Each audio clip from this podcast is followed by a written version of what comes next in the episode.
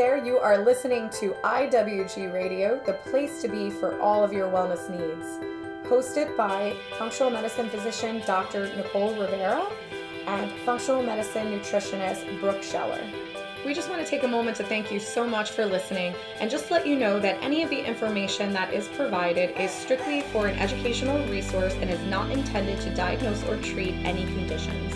The lifestyle interventions discussed should not be used as a substitute for any type of conventional medical therapy.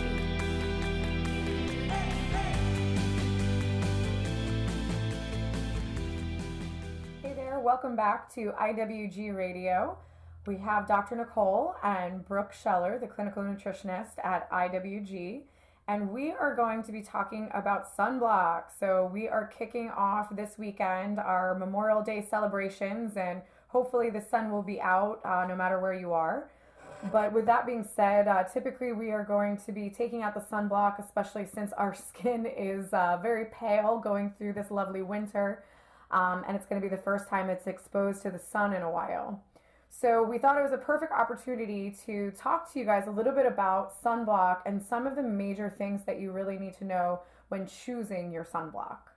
Yeah, I think this is the perfect time to talk about this because we're heading into the summer. So a long season ahead of us of wearing sunscreen.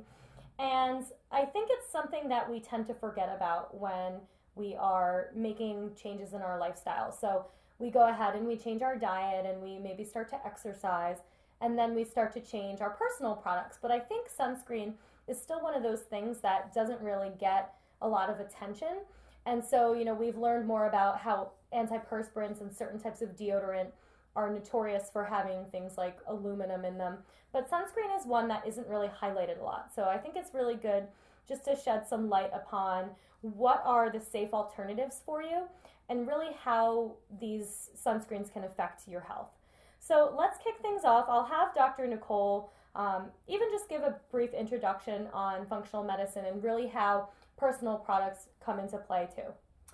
Yeah, well, what we really strive to do with functional medicine is we really strive to figure out what the root, cro- root cause of your problems are or your symptoms.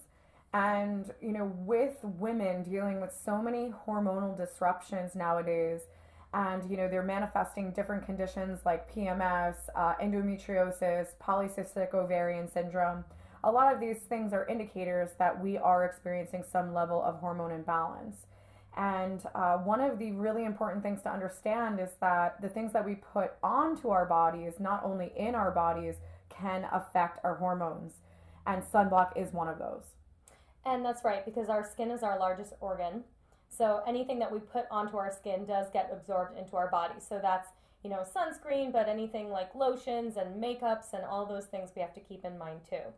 And I'm, I'm glad you said that because, you know, some of the really, uh, the top questions that I consider when really evaluating the ingredient label of sunblock is, is it going to penetrate my skin, which will then penetrate my tissues? Because certain chemicals will get into the tissues and then stay there and just be a toxin to the body.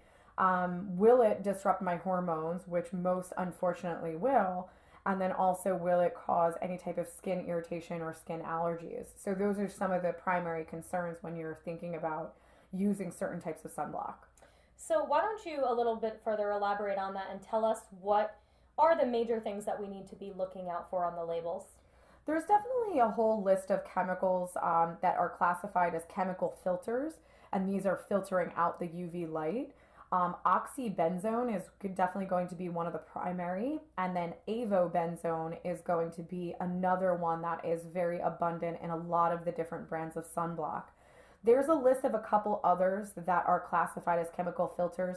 Uh, we'll definitely make sure to list those for you as a reference as well. But I want to kind of keep this simple and focus a little bit more on the oxybenzone as well as the avobenzone benzone primarily because the oxybenzone is going to be in 70% of the commercial sunscreens. And that was something I was going to mention because I think that most of the sunscreens that are um, commercial ones that are on the market, unless you know that it's more a more natural route, and we'll talk about what those are, it's pretty much safe to assume that anything that's Coppertone or some of those bigger brands that those are going to contain these chemicals. Yeah, it's you know, they're all using different chemicals that are uh, cheap, essentially. So if they're cheap, then they're going to make their way into the product because then there is a bigger return on investment or more profit to be made. So you will see a lot of similarities in the ingredient labels with these commercial brands. So, what is, I know we talked about hormone disruption, but let's elaborate a little further on what the major problem is with some of these chemicals. Yeah, definitely. Um, especially when you're dealing with the two, the oxybenzone uh, as well as the avobenzone. You know, the primary things that we're going to experience is going to be an increase in our estrogen levels, and then we're also going to see a decline in our um, androgens um, as well as progesterone. So, to sum that up and, and give you a clear picture of what that looks like, is you know, I think that a lot of us have heard about different cancers that can be estrogen positive, especially when you're dealing with breast cancer.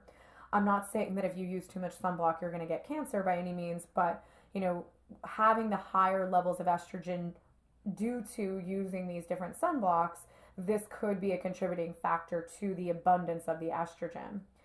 Some of the other more common things that you're going to experience with high levels of estrogen is going to be bad PMS. And when I say PMS, I think a lot of people automatically think mood. And yes, it can create uh, moodiness, irritability, but at the same time, it can create heavy bleeding. It can also create bad cramps. Um, it can even cause clotting uh, to be released when you are menstruating. And once the estrogen gets even more abundant, that's when you manifest different things like polycystic ovarian syndrome, endometriosis, as well as other types of fibroids or accumulation of tissue in the reproductive organs. So, these are going to be some of the most common things that are reflective of high estrogen. So, if you are somebody who has hormone imbalance and maybe you have made some changes to your diet and you've made some changes to the makeups or the shampoos that you're using, you also need to consider what you're using in the summer um, as your sunblock resource because this is a big contributing factor. You know, and another really important thing to understand is we as you know maybe a pregnant woman would say okay let me make sure that i protect my skin and you know i don't want to put myself at risk for skin cancer. Um, we might be using a lot of sunblock in the summer and what's interesting is these different chemicals that we referenced earlier can actually get into the amniotic fluid and they also can get into the mother's milk if they are breastfeeding and these types of chemicals, yes, they are hormone disruptors, but at the same time, if there is a fetus in the womb, it can create birth defects as well. And that could be everything from behavior issues to colic, um, even into actual physical deformities.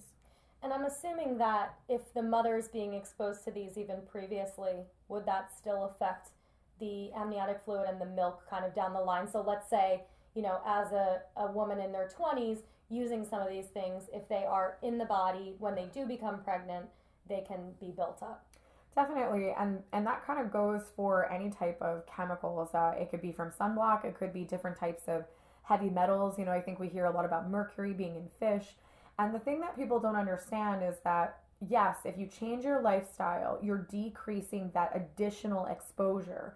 But if you have compromised detox pathways or you have a high abundance of these toxins, sometimes your body doesn't know how to shed them properly. So these are important things to understand is if you haven't necessarily been evaluated for these chemicals and then gone through some type of detoxification process, chances are they could still remain within the body and affect a pregnancy. So yes. And I think just talking generally about hormones, it's important to mention that I think a lot of women are diagnosed with some type of hormone imbalance or they are experiencing these types of symptoms and they don't necessarily think of it being contributed to from things like their personal products. So, you know, we a lot of times I think it, you know, let's say for example infertility, we think, "Oh, there's something wrong, you know, something is going on. It's, you know, who knows my bad genes or whatever it is." But the fact is that you could be contributing to those some of those issues buy some of these products. So yeah. I think that's important to to note as well. Well, even thinking about a fair skinned person, if they have been fair skinned obviously their whole life, you know, they've probably been using sunblock consistently or they started to get older using more makeup and a lot of the makeup has, you know, these types of sunscreens in them, the SPF. So you could potentially be using, you know, these types of chemicals for your whole life. So it's it's definitely significant. Well, as a fair skinned person myself, uh, who's used a, a ton of sunscreen, and I use sunscreen, you know, for the most part, if I'm going to be out in the sun for a long period of time, um, using safer sunscreen, which we'll talk to you more about.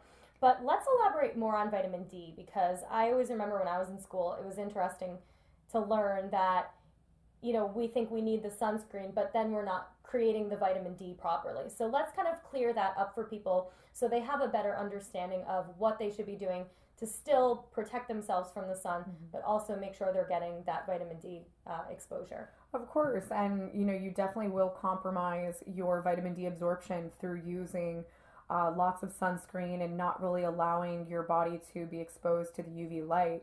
You know everything in moderation, of course, but vitamin D is really an essential nutrient that we need for various reasons and obviously sunshine is going to be the most bioavailable and it's going to be the most easily absorbed within the body opposed to taking a supplement. So getting yourself in the sun is really important for the vitamin D, especially to have proper bones because if you don't have vitamin D, you're not really going to absorb calcium into your bones.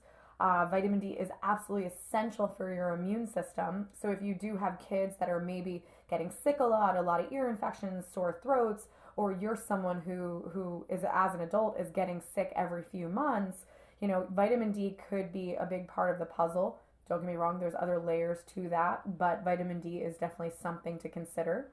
Um, and then if also if you're someone who has thyroid dysfunction, vitamin D plays a very big role in how well your thyroid functions as well. Well, in between thyroid function and immune function, a lot of studies now are presenting that a lot of autoimmune disorders can be correlated with low levels of vitamin D as well. So if that's something that you may have been diagnosed with, you do want to have those levels tested and and possibly supplement. Um, but typically, what I do, just to give my um, opinion as a, a fair skinned person who do uses sunscreen, um, you know, what I typically do is I'll get outside for 15 or 20 minutes a day without sunscreen and try to boost my production there as long as you have your face and your arms out. You don't have to be fully exposed to be making the vitamin D. Um, and then if you know you're going to be outside for a long period of time, then using the sunscreen so that you're kind of getting the best of both worlds. Yeah, definitely. So, I don't. I don't have that problem. so let's give uh, people some some ideas of what is the the safe alternatives. Yeah, definitely. And um, I think that, you know, for some of the older generation that's listening, you might be familiar with the use of zinc oxide because zinc oxide we've been using forever um, as a form of sunscreen. But, um, you know, back in the day, it was going to be that white color. And, you know, you literally were going to, you know, look like you're completely covered in white paste. Or like the lifeguards with the white Yeah, exactly. Um, but that's pure zinc oxide. They do make different types of sunblocks that are classified as um, nanoparticle sunblocks. And these are uh, different sunblocks that are containing specifically zinc oxide and titanium dioxide primarily you do want to gravitate more towards the zinc oxide sunblocks because those are safer they're completely um, they're completely safe for the body. Uh, there's no problem problems with um, them penetrating into the tissues. Um, so they're they're definitely a great alternative to some of the other more commercial sunblock. So with that being said, there definitely are a few brands that you'll be able to find in different stores, even Target. Um, you also can find it in some of your health food stores, things like Whole Foods, Trader Joe's, etc. Um, and then, when in doubt, use Amazon. um, but Badger is a fantastic type of sunblock.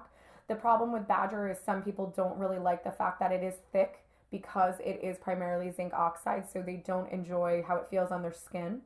Um, if that is, you know, if that's something that resonates with you, you would definitely want to consider using something called Alba Botanica which is also something you can find in your health food store or again, even the Targets.